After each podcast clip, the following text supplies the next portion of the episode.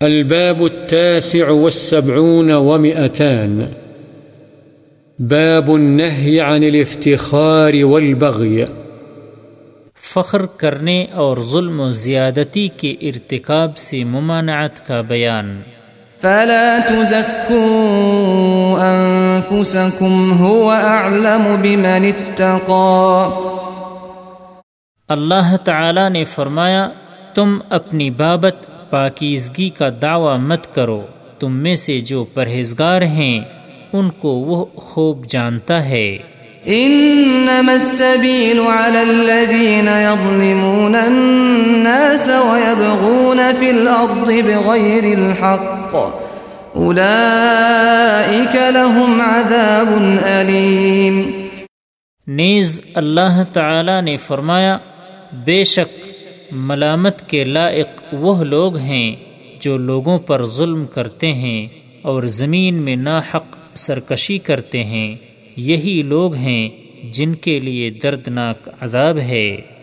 وعن عياض بن حمار رضي الله عنه قال قال رسول الله صلى الله عليه وسلم إن الله تعالى أوحى إلي أن تواضعوا حتى لا يبغي أحد على أحد ولا يفخر أحد على أحد رواه مسلم قال أهل اللغة البغي التعدي والاستطالة حضرت عیاض بن حمار رضی اللہ عنہ سے روایت ہے رسول اللہ صلی اللہ علیہ وسلم نے فرمایا اللہ تعالی نے میری طرف اس بات کی وحی فرمائی ہے کہ تم عاجزی اختیار کرو یہاں تک کہ کوئی کسی پر ظلم نہ کرے اور نہ کوئی کسی دوسرے کے مقابلے میں فخر کرے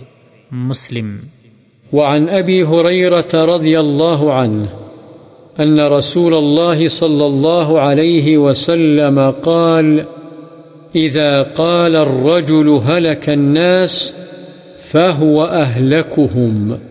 رواه مسلم. الرواية المشهورة، أهلكهم برفع الكاف، وروي بنصبها.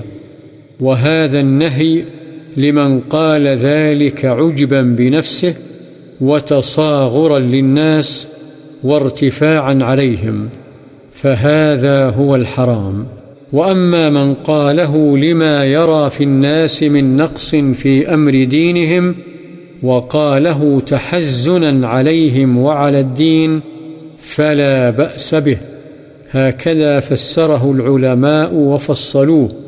وممن قاله من الأئمة الأعلام مالك بن أنس والخطابي والحميدي وآخرون وقد أوضحته في كتاب الأذكار. حضرت ابو حریرہ رضی اللہ عنہ سے روایت ہے، رسول اللہ صلی اللہ علیہ وسلم نے فرمایا، جب کوئی آدمی یہ کہے کہ لوگ تباہ ہو گئے، تو وہ ان میں سب سے زیادہ تباہ ہونے والا ہے، مسلم۔ امام نووی رحمہ اللہ فرماتے ہیں، مشہور روایت اہلک و ہم ہے، کاف کے پیش کے ساتھ، اس میں تفضیل۔ اور یہ کاف کے زبر کے ساتھ بھی مروی ہے، باب افعال سے سغائے ماضی ہونے کی بنا پر۔ اس میں تفضیل کے ساتھ ہی زیادہ صحیح اور واضح ہے۔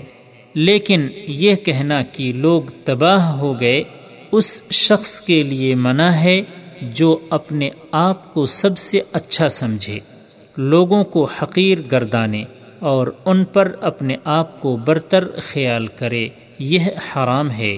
لیکن جو شخص یہ اس لیے کہے کہ وہ دیکھتا ہے کہ لوگوں میں دینداری کم ہو گئی ہے اور اس پر اظہار افسوس کرتے ہوئے دینی غیرت کی وجہ سے یہ الفاظ اس کی زبان پر آ جائیں تو کوئی حرج نہیں ہے۔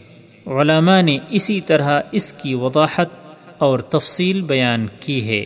اور جن ائمہ اعلام نے یہ تفسیر کی ہے، ان میں امام مالک بن انس، امام خطابی، امام حمیدی اور دیگر ائمہ ہیں۔